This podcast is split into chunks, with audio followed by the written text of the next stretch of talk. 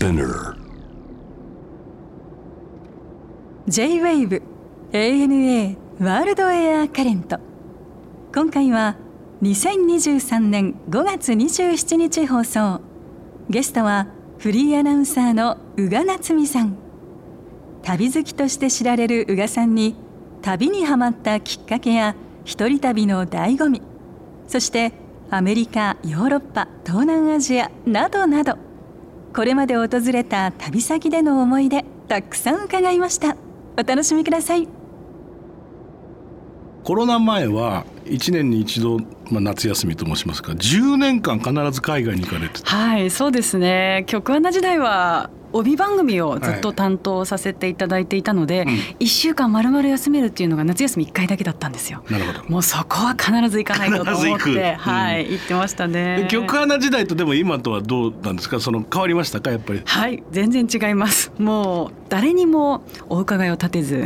勝手に休んで勝手に好きなところに行けるっていうところが全然違いますね。旅好き有名じゃないですか。どういうきっかけでその旅好きになっちゃったんですか？あでもやっぱり目覚めたのは二十歳の時に、当時まだ大学生だったんですけど一人で LA に1か月間、ホームステイをしに行ったんですよ。それまではむしろ一人で飛行機乗ったこともないですし、はい、両親に連れて行ってもらうぐらいの旅しかしてなかったんですが、うん、なんとなく大人になった記念にちょっと今までしてなかったことしてみたいと思って一人で行ってみたらもうハマってしまって。でもさいやあの1か月ぐらいのこのホームステイって本当に、はいこれがいいか悪いかがものすごくそのその後の人生っていうか旅を含め全ての、はい、随分と差が出ると思うんです。そうだと思います。できっともっと真面目な方は1年間留学とかされると思うんですけど、はいそね、そこまでの気持ちがなかったので、うん、とりあえず春休みに1か月と思って行って、うん、当時のあの地球の歩き方に乗っているところはほとんど行ったっていうぐらいもう一人で歩き回ってたんですよ。ロスを。はい、バスを駆使しながら、はいはいはいでもスニーカーがボロボロになるぐらいだったんですけど、うん、あどこにいても生きていけるんだっていう。あの外国とか外国人っていうものが怖くなくなった1か月だったんですよね。その経験が良かったんだねきっとね。そうですね。あとホームステイ本当ステイ先のそのホストファミリーがどうかっていうのがかなり大きいと思うんですけど。そうですね。もうあのお子さんが巣立っていったおばあちゃん一人暮らしだったんですけど、毎日一緒にテレビ見て一緒にお話しして踊ったりしてすっごく仲良くなりました。踊る踊るって何踊る？あのヒンズー系の方だったんですよ。だからインドのドラマとか。はあ、必ずダンス入るよね。そうなんです。全然話わかんないんですけどダンスのシーンだけあったんでとりあえず一緒に踊って仲良くなるっていうのをやってました。いいね。どんな思い出あります？まあいろんなところをまあもう地球の歩き方を持ってバスに乗ってっていうことですけど。でも当時 LA を選んだのって流行ってたからなんですよ。うん、ニューヨークよりなんか西海岸のムーブメントが来てたっていうか、うん、そのなんかアバクロとかできて、はいはい、アースカフェとかできて、はいはい、こうパリスとかニコールとかがこう取り上げられててみたいな、うん、あなんか西海岸の方がおしゃれだなと思って決めただけなんですけどやっぱり気候が良くて、ね、日差しが強くてカラッとしててすぐそこに海があってでなんとなくみんなカジュアルで気持ちもその見た目も。はいすごくこう自分に合ってるなと思ったというか、うん、もう一回大人になったら来ようと思って入社3年目ですかねだから25歳ぐらいで、5年後にもう一度行ったのかな。ゲッティセンターどうですか？ゲッティセンター好きなんです。あの無料の美術館なので、うん、その学生の頃はただだから行ってたんですけど、はい、高台にあってこう街が見下ろせるんですよね。あとこう海の方もバーッと見えて。その景色が本当に好きで、うん何度も通いました。あそうですその景色を見るために。もちろんね、うん、美術品もたくさん展示してあってそれも見たんですけど、うん、お庭とその高台からの景色っていうのが好きでただコーヒー飲むためだけに行ったりしてました。ね、そうね、はい、そうあのいいんだよね。時間っていうのはそういうものだよね。どこどこでもだってコーヒー飲めるじゃん。でもあそこまで行ってその景色とそこにいる自分との時間ですよね。はい。なんかこんな知らないところにいても普通にコーヒー飲めてるんだなっていう、うん、まあ、それに感動できたっていうか。旅してる自分にね。はい、ね帰り飛行機で泣いちゃってってどういう意味なの？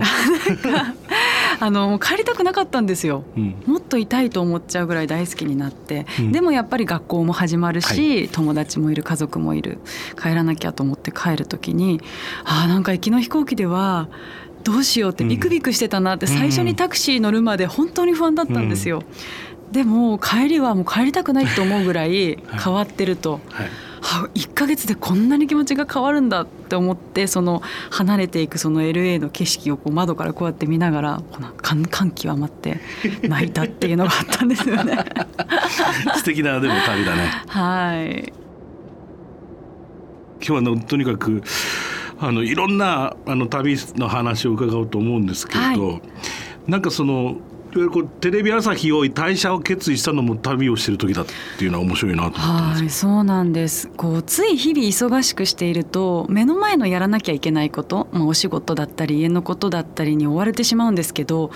旅に出ると、まあ、そういうものは一回置いておいて、うん、ただの自分自身になるというかこう年齢とか職業とか肩書きとか関係なくただ自分自身になってそこにいるので結構こう自分と対話できるというか。はいはいはい私本当はこういうこと好きなんだとかこういうことは苦手なんだっていうのが分かるようになるんですよね、うん、だから旅の中で大事な決断をすることが多くて、うん、余白があるっていうんですかね。まあそれはそうかもしれないね。であの会社を辞めるっていうのも、別に会社を辞めるかどうか考えるためにベトナムに行ったわけじゃないんですけどベトナムにいたらあ私会社辞めようって決まったんですよ。いやでもねおっしゃることはなんとなくわかるわかる、はい、そういう旅先ってか旅っていうのはそういうものかもしれませんね。うん。あとはこれは13年のフランス南仏に旅してる時ってのは何年ですか、はい、同じですか？これはですね当時あのスポーツキャスターをしていたんですけど、うん、まあ夏休みいただいて9月に1週間南仏に行ったらその時にちょうど2020オリンピックが決まったんですよ。東京に来るっていうことが。はい、でそのニュースがネットで流れてきて、うん、スポーツキャスターですから、うん、喜ばないといけないじゃないですか。本当はね、でも冷静に考えてああ2020年はもう会社にはいないかもなと思ったんですよ。ふと。まあ、7年後なんでね。かなり先だなでその時自分がいくつになっているかとか考えた時に、ああもう会社にいないかもってふと思った時に、うん、あれ？私独立願望あるんだっていうのにうっすら初めて気づいたっていうあなるほど。ことがありました。ただ当時まだ入社4年目5年目ぐらいなので、うん、すぐにっていうことではなかったんですけど、うん、はあ2020年にはもういないかもって思ったっていう。でもあの分かります。おっしゃってくれた旅先っていうのはなんかそういう自分の未来だったり、うん、あるいはその過去だったりもそうだろうし、その両方を踏まえてなんか今現時点だったりっていうのをなんかこう見つめる時間っていうのがあるのかもね。はい、あの自分は割と自由に生きてきたつもりだったんですけど、うん、あまだ役割を演じてるんだなとか、うん、まだ人から見られることを気にしてるんだなこんなにっていうことが、旅の中でわかるというか、はい、もっともっと自由になりますからね外に出ると。そうだよね。一人旅って余計そうでしょ。ま、そうですね。一人旅が好きな理由は教えてください。一人の方が一人じゃないと思うんです。その何でしょう現地の人とも会話しますし一人の方が、うん、結局仲のいいお友達と行くと絶景の前でも東京にいる時と同じ話してたりするので、うん、それはそれで楽しいんですけど、まあ、ちょっともったいないかなというか、うん、一人の方が現地の人と話す。普段話さない人と話せる。あといろんな人のことを思い出す。大事な人のこととか会いたいなと思ったりわこの景色見せてあげたい、これ一緒に食べたいとか、いろんな人のことを思い出すから結局こう気持ちの中では一人じゃないなと思います。なるほどね、いやなぜこう質問してるかというといや僕がね一人旅できない人なんですよ。で、はい、したこともないんですよ。はい。何が面白いのかも分かんないって。不便だろうなと思うわけ。いや自由ですよ。だって誰のことも気にせずに行きたいところに行き食べたいもの食べ寝たい時に寝て。うん、全部自分次第ですからね,、ねどんなに仲のいい人でも多少気にするじゃないですか。どうする？ご飯にする？とか。ね。いやいや僕ほらこの番組もう二十何年やってるんで、はい、でも一人旅が好きな人には必ず聞いてみるんですけど、はい、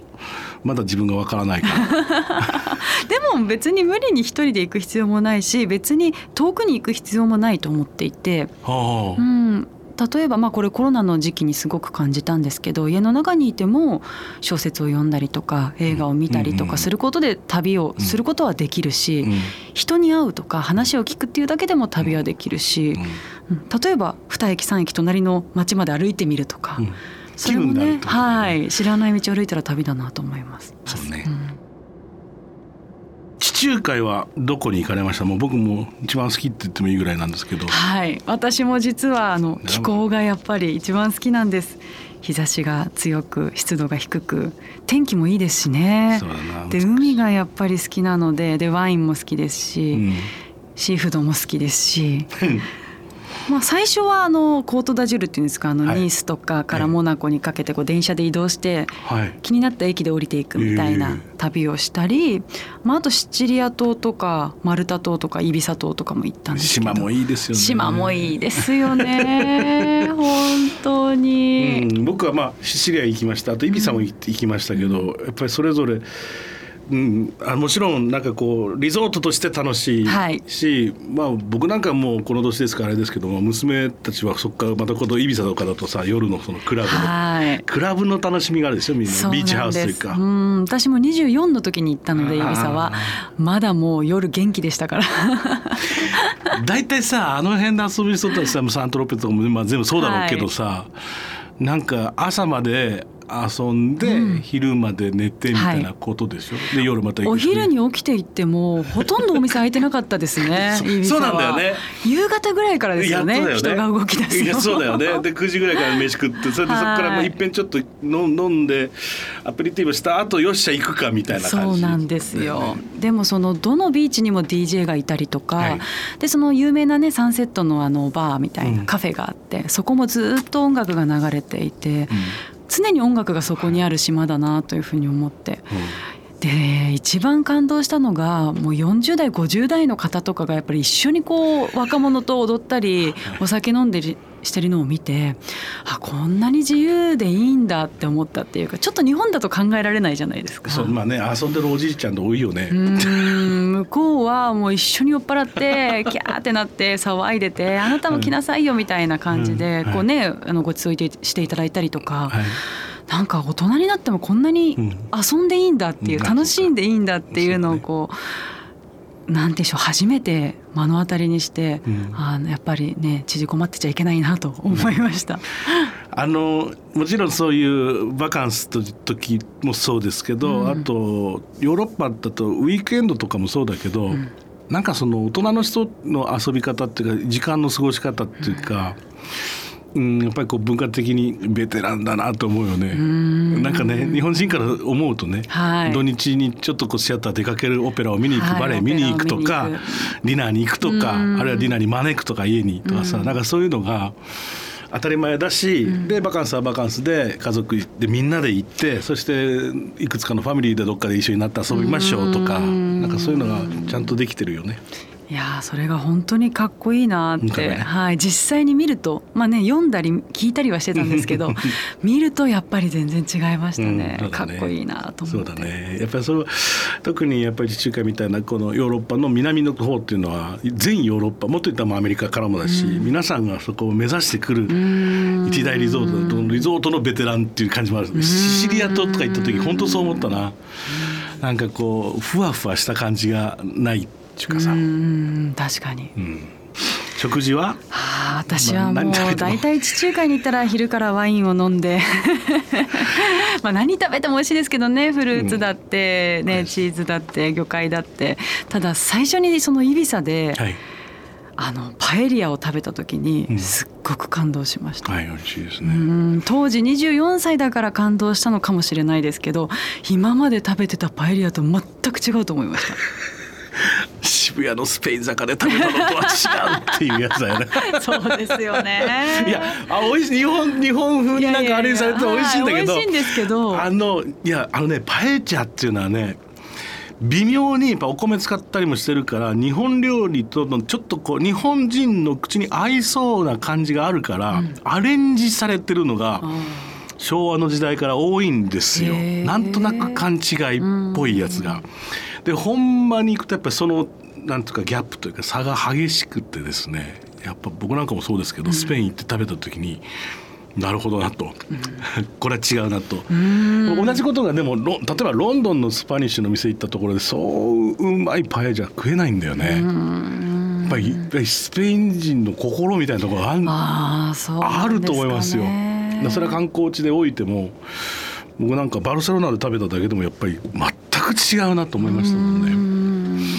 うん、で特にやっぱりでかく作るからね。はい大きかったです。そうなんですよ。あれ大きく作らないとうまくないんだよね。ねもう米の感じも全然違うし、あと本当に魚介の お出汁がこれでもかっていうぐらい全てに染み渡っていて、うん、感動しました。はあ、美味しいなそれにちょっとお腹空いてきた。ちょっとキリッと冷えた辛めの白ワインでいいですね。あいいですね。いいですかそれで？お願いします。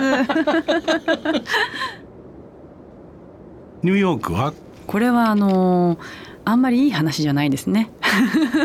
そうなの？そうなんです。その25歳の時に、うん、まあ、あの当時年末年始だけちょこっとお休みがもらえて、うん、クリスマスに間に合うようにその当時お付き合いしていた彼がいるニューヨークに会いに行って、ニューヨークまで会いに行って。そうなんですドラマみたいじゃん。そうなんですよ、でね向こうもクリスマスだからって言って、あの有名なクリスマスツリーを見に行って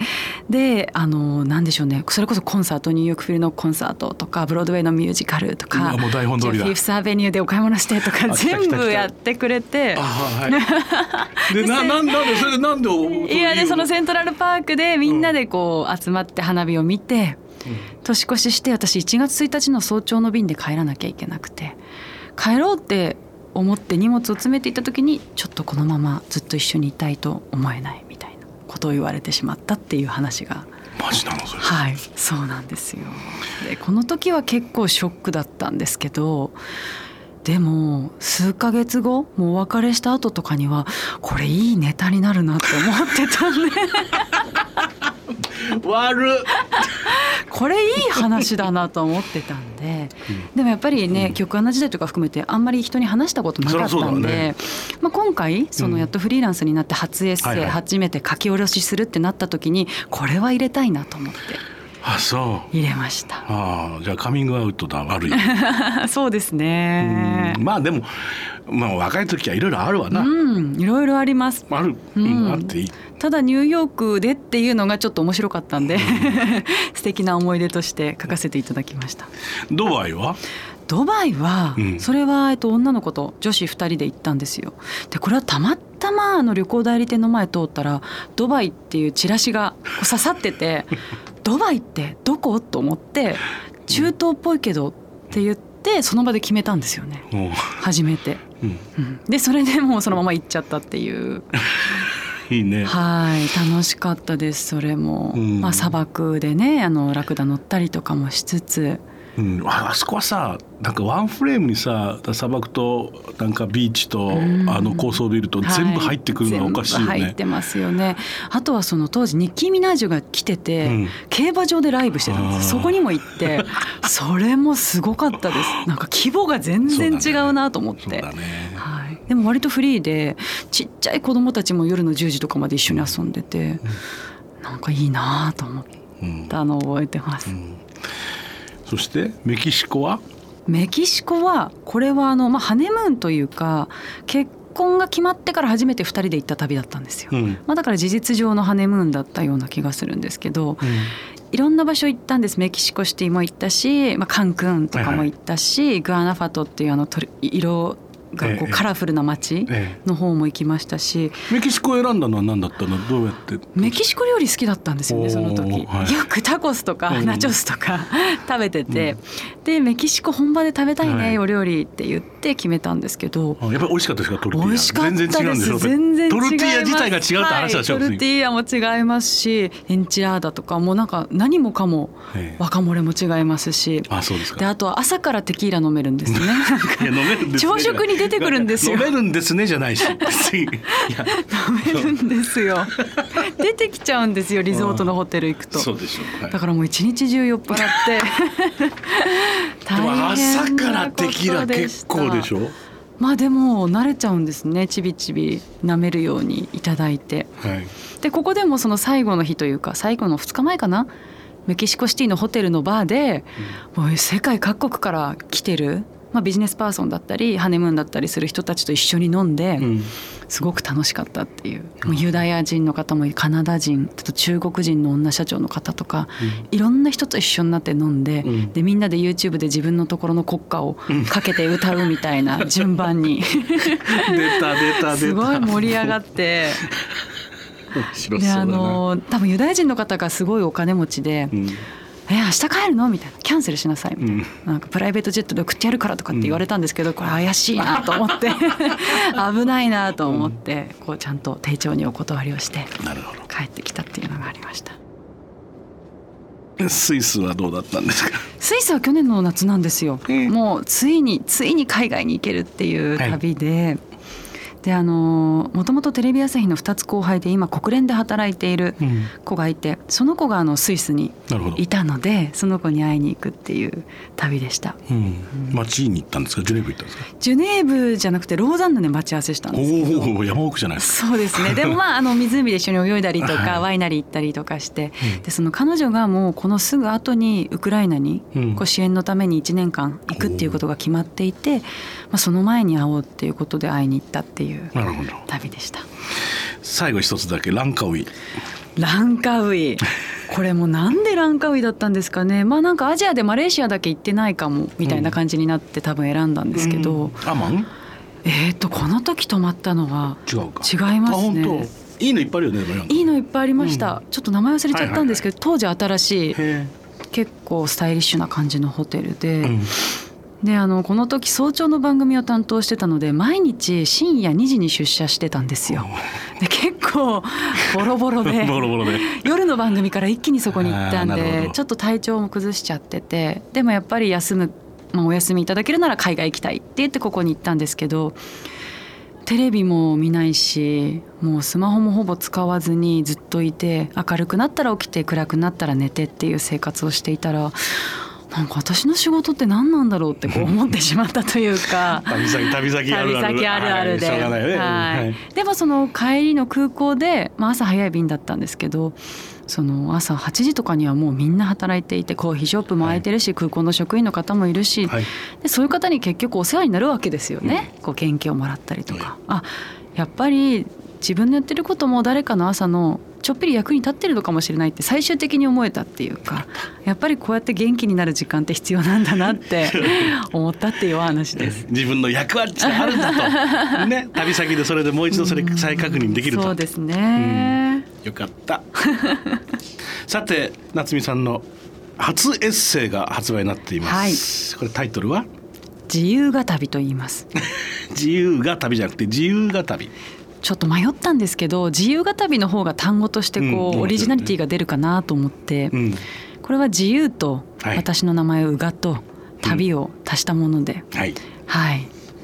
今までの旅のいろんなエピソードが書かれています。はい。まあ、旅日記でもあるんですが、うん、割とこう人生の話というか自伝的な部分もありますし、はい、ビジネス書だったねって言ってくださる人もいたりとか、うん、あの就活前に読みたかったですって言ってくださる方がいたり、うん、あとはそのね定年迎えられた方が60歳でよし終わりだって思ってたけどこれが始まりだって思いましたっていうふうにこれから旅に出ますっていうお手紙くださった方とかもいらして、